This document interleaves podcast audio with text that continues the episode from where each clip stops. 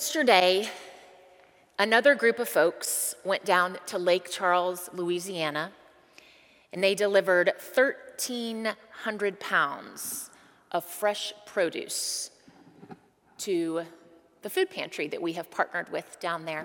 This is a picture of what they took. This is one of our focuses as a community this year. I'm sure you've heard about it.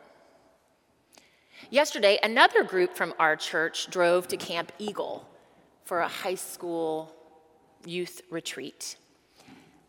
As I looked around at the group yesterday, I noticed that there are students who are very active in our program, but then there are a lot of students on that trip that are not very active, and some of them don't even really know why they're on that trip, like one of my children.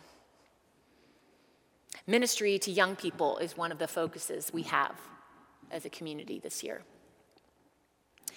Last Tuesday, a group of families gathered here with a few of our church members who lead them and mentor them in a ministry called Divorce Care. This is an outreach to our community in Westlake, and this is something we continue to focus on this year. So just with those three examples, which of these groups is doing mission? I asked a few church members what mission means to them. They said things like trying to accomplish something, taking care of others, especially the poor, needy, ill, and lonely, by giving of your time and resources. Christ's love in action, an opportunity to do something beautiful for God. So I want you to take a moment and consider how you would define mission.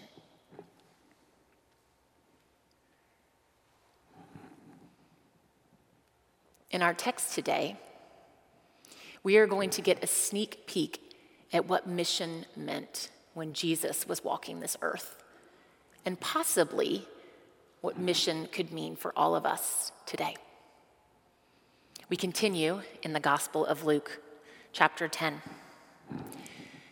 After this, the Lord appointed 70 others and sent them on ahead of him in pairs to every town and place where he himself intended to go.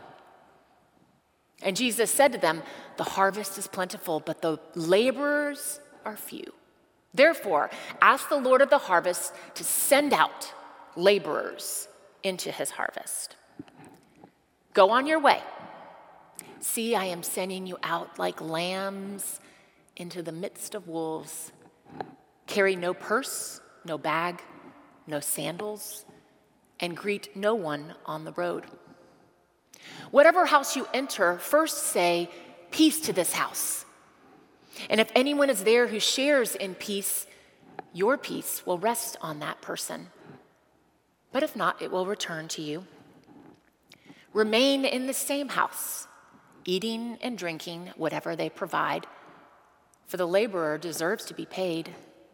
Do not move about from house to house. Whenever you enter a town and its people welcome you, eat what is set before you. Cure the sick who are there and say to them, 'The kingdom of God has come near to you.' But whenever you enter a town and they do not welcome you, go out into its streets and say, 'Even the dust of your town that clings to our feet we wipe off in protest against you. Yet know this, the kingdom of God has come near.'" This is the word of our Lord. Thanks be to God. The word mission, it comes from the Latin word missio, which means to be sent. In the Gospels, the people that were sent out in this text, the 70, are called apostles. In Greek, apostolon, those that were literally sent out. There are a couple of things I find super interesting about these 70 and the details that Luke gives us. Notice that they are sent out in pairs, 2 by 2. Notice who they were sent to. These had to have been people with resources. They had homes big enough for 2 additional people and they had food enough to feed 2 additional mouths. Notice what they were sent to do.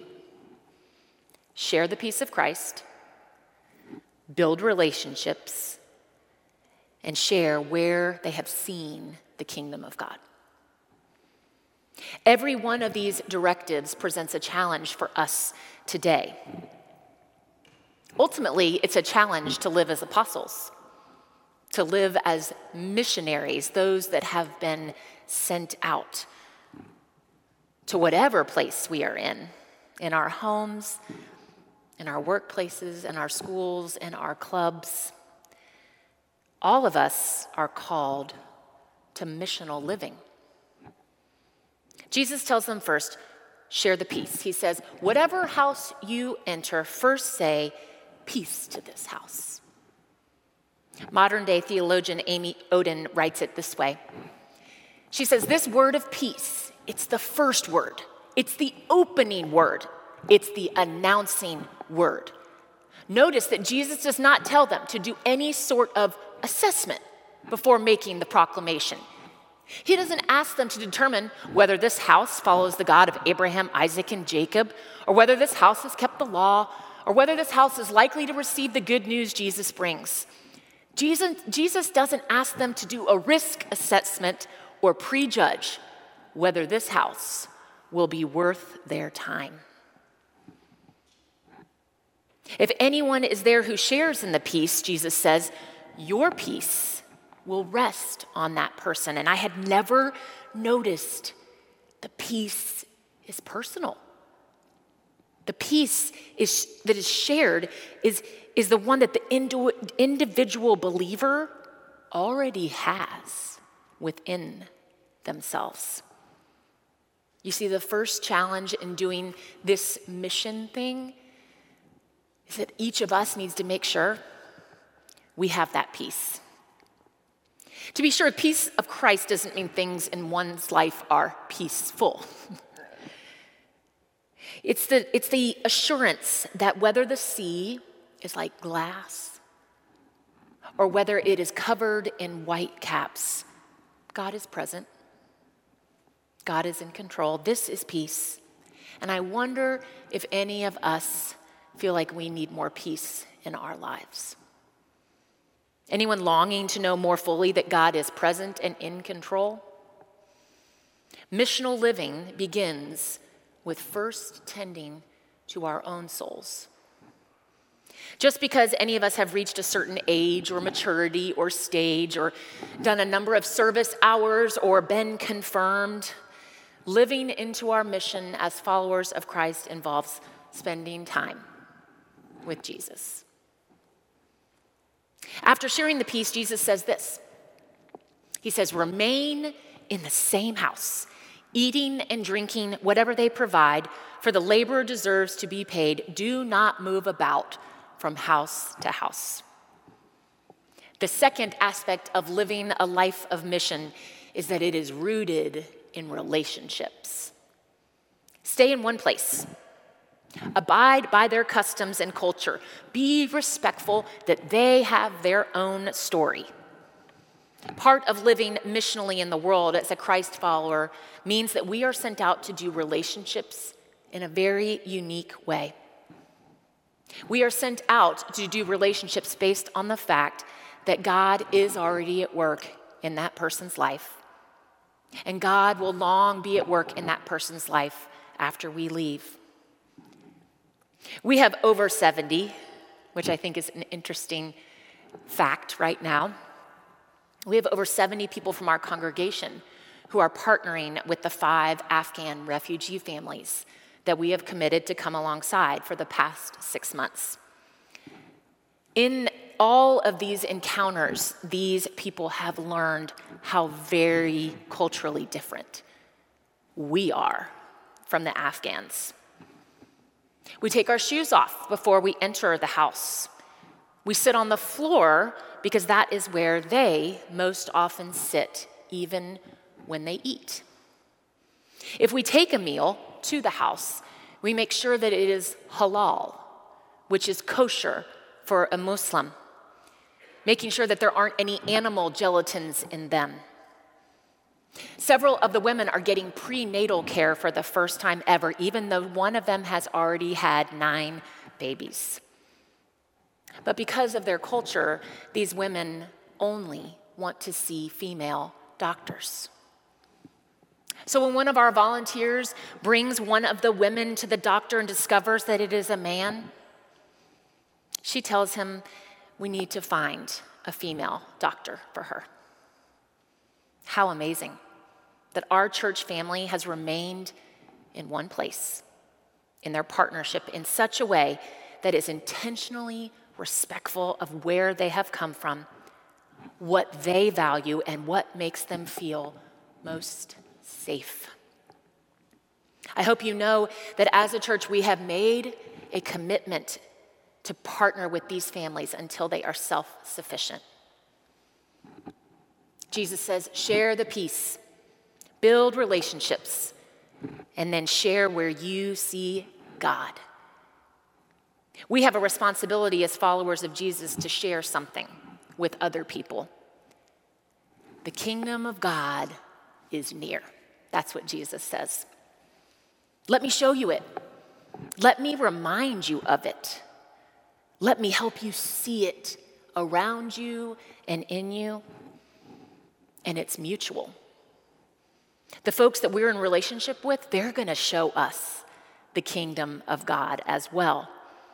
Missional living is intentionally mutual, back and forth. Let me show you God. You show me God. It is no surprise that on the 2 trips that our church members have taken down to Lake Charles, as they have been sitting there with our friends that are surviving hurricanes, still to this day, those friends each time look at us and say, how can we help you? How can we be praying for you? You see, that's how relationships work. It is 2 ways. I heard a story about this week. One of our volunteers took an Afghan man and his adult-age son to get his first bank account. They were thrilled and excited. This was going to be one more step to self-sustainability. And as they sat before the bank man looked to the volunteer and said, as of February 1st, we don't take that as the documentation anymore. And she said, please, can you just pretend it's January 31st? This family needs this. And then he said no, and she had to look at the young man, and through her Google Translate had to say, you're not going to be able to get it today. He took the phone from her. And he spoke into the phone and turned it around. And to her, it said, do not be discouraged. It's mutual. We all have a mission, whether it is staying in Austin and working in our very own neighborhood or traveling to Lake Charles. Mission is different than purpose. We all have different purposes in life, but we are all called to be missional. Mission cannot be separated from being a Christ follower. It is what we do because we believe that the very thing that we believe in, God, who became flesh and dwelt among us, is something that everyone on the earth should know about. And we believe this because we think that a life that is aware of this is simply the best life a person can live. And this is the thing. Sometimes it might be me or you that needs to be reminded of that. I hope you know that this is the focus of our community, inviting people into God's larger story as we follow Christ together. And I am thrilled to tell you that next Sunday, after the 11 a.m. service, we will have a called congregational meeting to accept the candidate for associate pastor for mission and outreach from our associate pastor nominating committee. This pastor is going to serve alongside all of us and our mission partners as we live as people that are sent out to share the peace to remain in one house, building relationships, eating whatever is set before us, and proclaiming, this is where we see God. May it be so in my life and in yours. Let us pray. Holy and gracious God, may we hear you send us out today, wherever that is, to go share your peace, to love big, and with mutual respect, to share where the kingdom of God is at work. We pray this in Christ's name. Amen.